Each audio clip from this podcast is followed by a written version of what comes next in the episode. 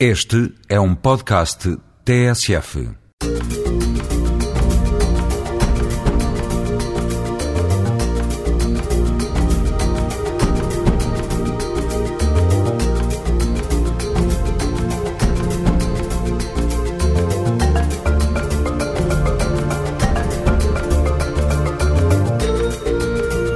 Portugal, país de partidas e chegadas, tem sido assim desde o século quinze. Nesta emissão de Gente Como Nós, vamos, como sempre, contar histórias de vida daqueles que escolheram, por uma ou outra razão, Portugal para viver e trabalhar. Gente Como Nós é uma parceria entre o A C I M, o Alto Comissariado para a Imigração e Minorias Étnicas, e a T S F. Ana Manzanilla e Pedro Munhoz são um casal de venezuelanos que vive da música e para a música.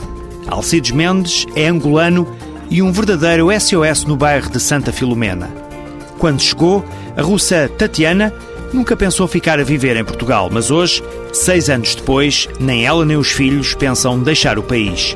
São histórias de gente como nós para ouvir já a seguir.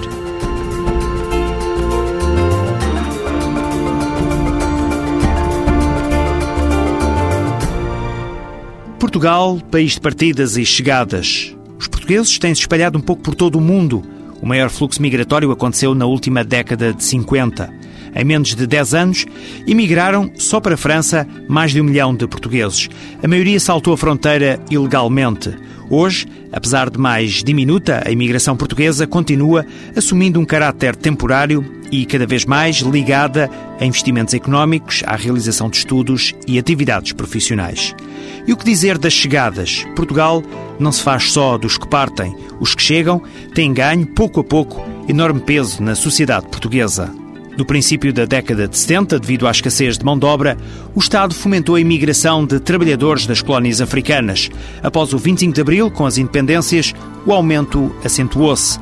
A entrada de Portugal na C E E provocou também um natural aumento do número de estrangeiros. Em mil novecentos e oitenta, estavam registados em Portugal cinquenta mil setecentos e cinquenta imigrantes. Dez anos depois, eram quase cento e oito mil. Em dois mil e dois, já estavam registados trezentos e oitenta e nove mil imigrantes, dos quais noventa e um mil oriundos dos países de leste. Este valor continua a subir e representa hoje cerca de cinco por cento da população.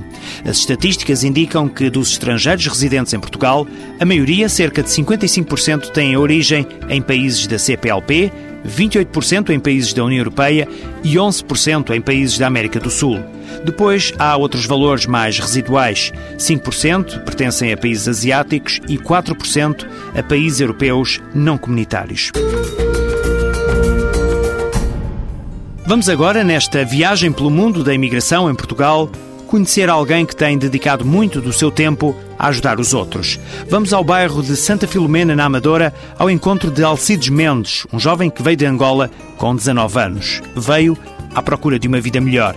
Com a ajuda da família, que o recebeu por cá, foi conseguindo integrar-se e começou a ajudar as crianças, os jovens e os idosos do bairro. Hoje é mediador cultural. No início foi muito difícil, porque tinha que chegar a um país novo, um país que eu não conhecia. Por acaso cheguei, vim cá diretamente à casa de um tio que acolheu-me. Depois encontrei uma tia também que é espetacular, que ajudou-me bastante nos momentos difíceis. Quando ia trabalhar não recebia, ela apoiava-me sempre, nunca ralhou comigo.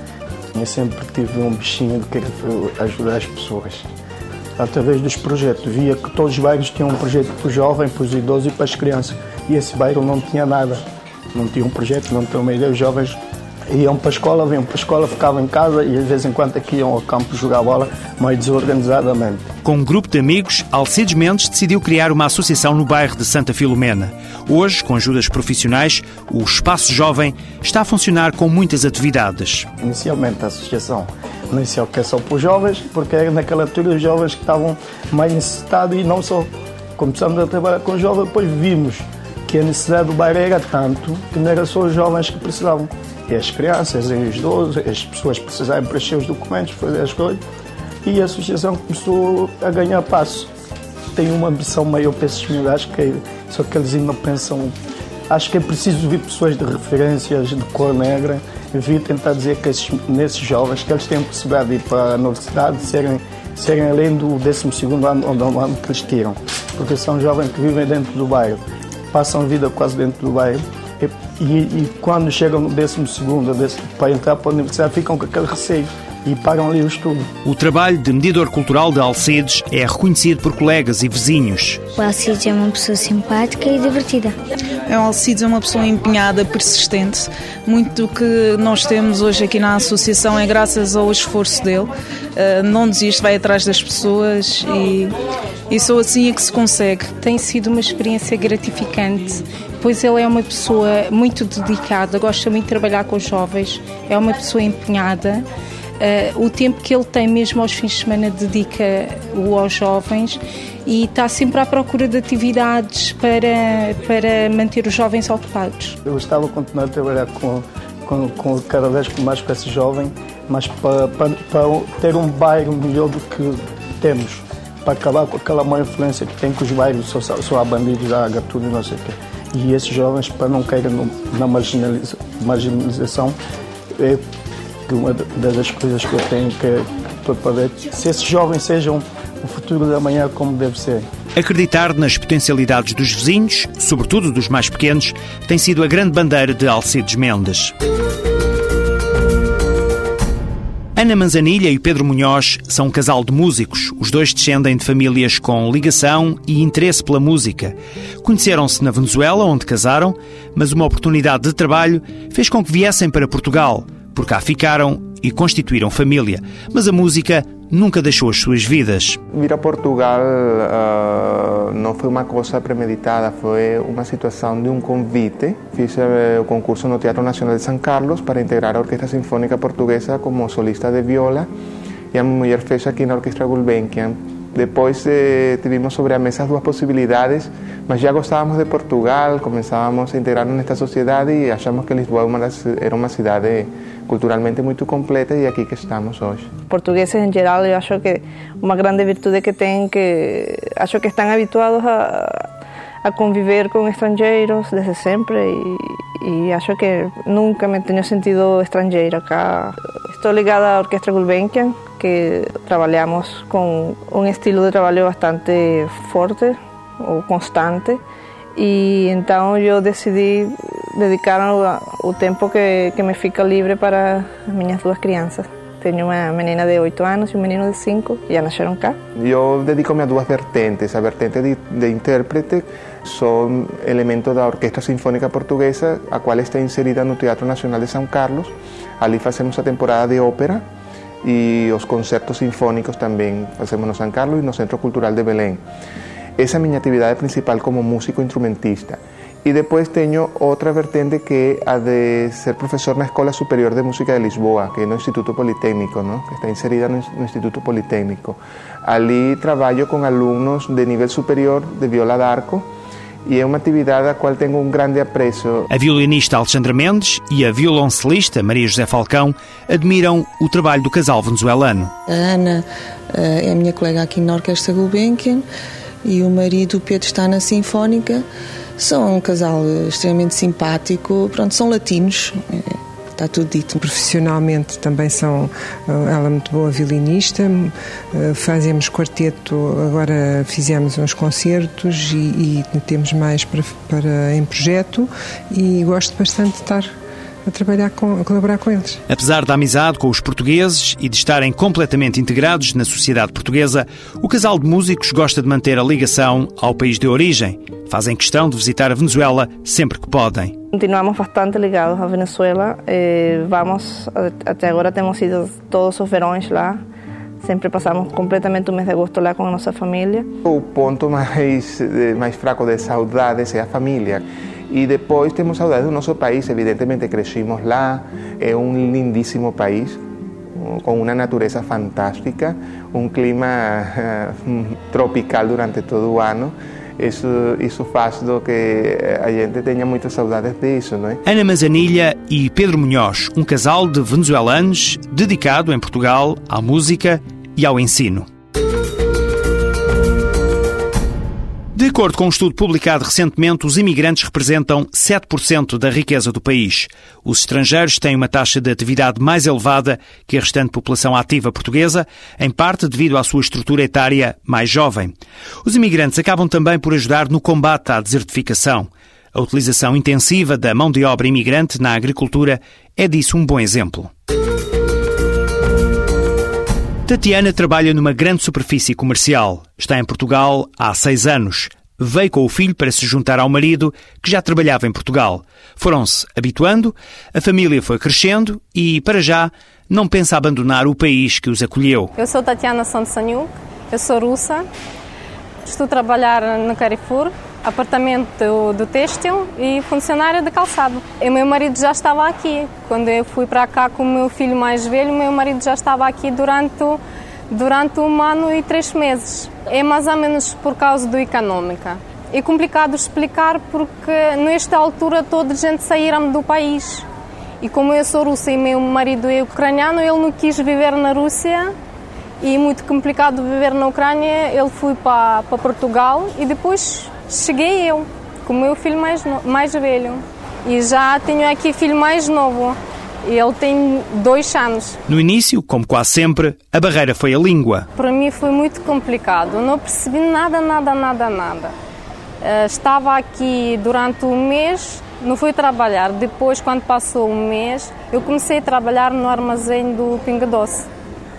Mas estava lá muitos ucranianos e russos, ajudaram, mas também os chefes lá ajudaram muito. Explicaram devagarinho para perceber como que é. E depois, mesmo lá neste armazém, trabalhei como uma senhora, aquela, aquela estava a estudar na escola, na escola para estrangeiros, para aprender a língua. E eu fui com ela para esta escola e já acabei dois cursos, só falta acabar mais terceiro curso. E quando comecei a estudar lá, já, já comecei a perceber mais ou menos conversas lá no comboio, no autocarro.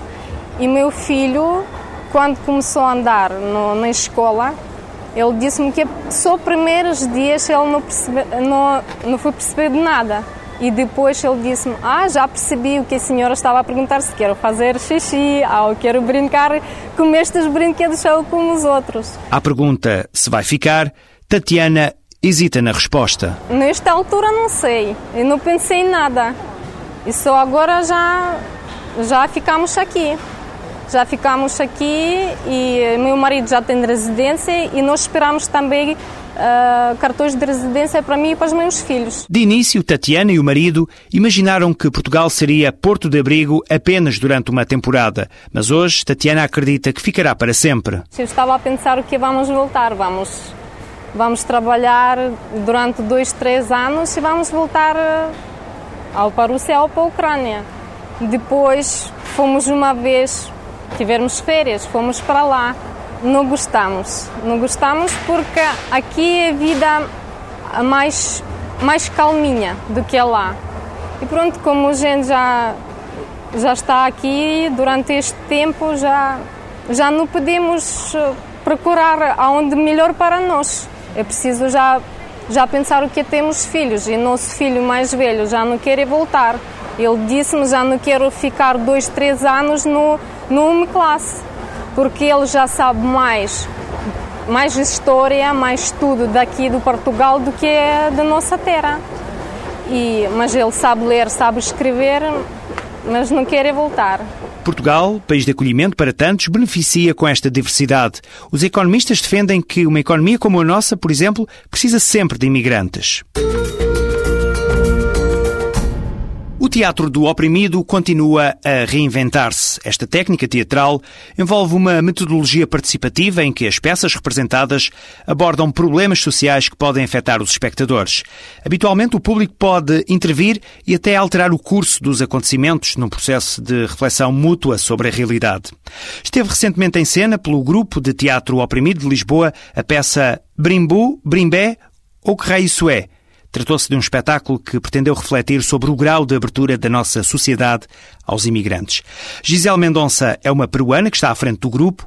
Só depois de se ter formado em gestão de empresas, Gisela descobriu a sua verdadeira vocação, o teatro. Hoje coordena o Grupo de Teatro Oprimido de Lisboa. Nós pensamos, tivemos um convite através da solidariedade imigrante para fazer uma apresentação no Fórum Social Português.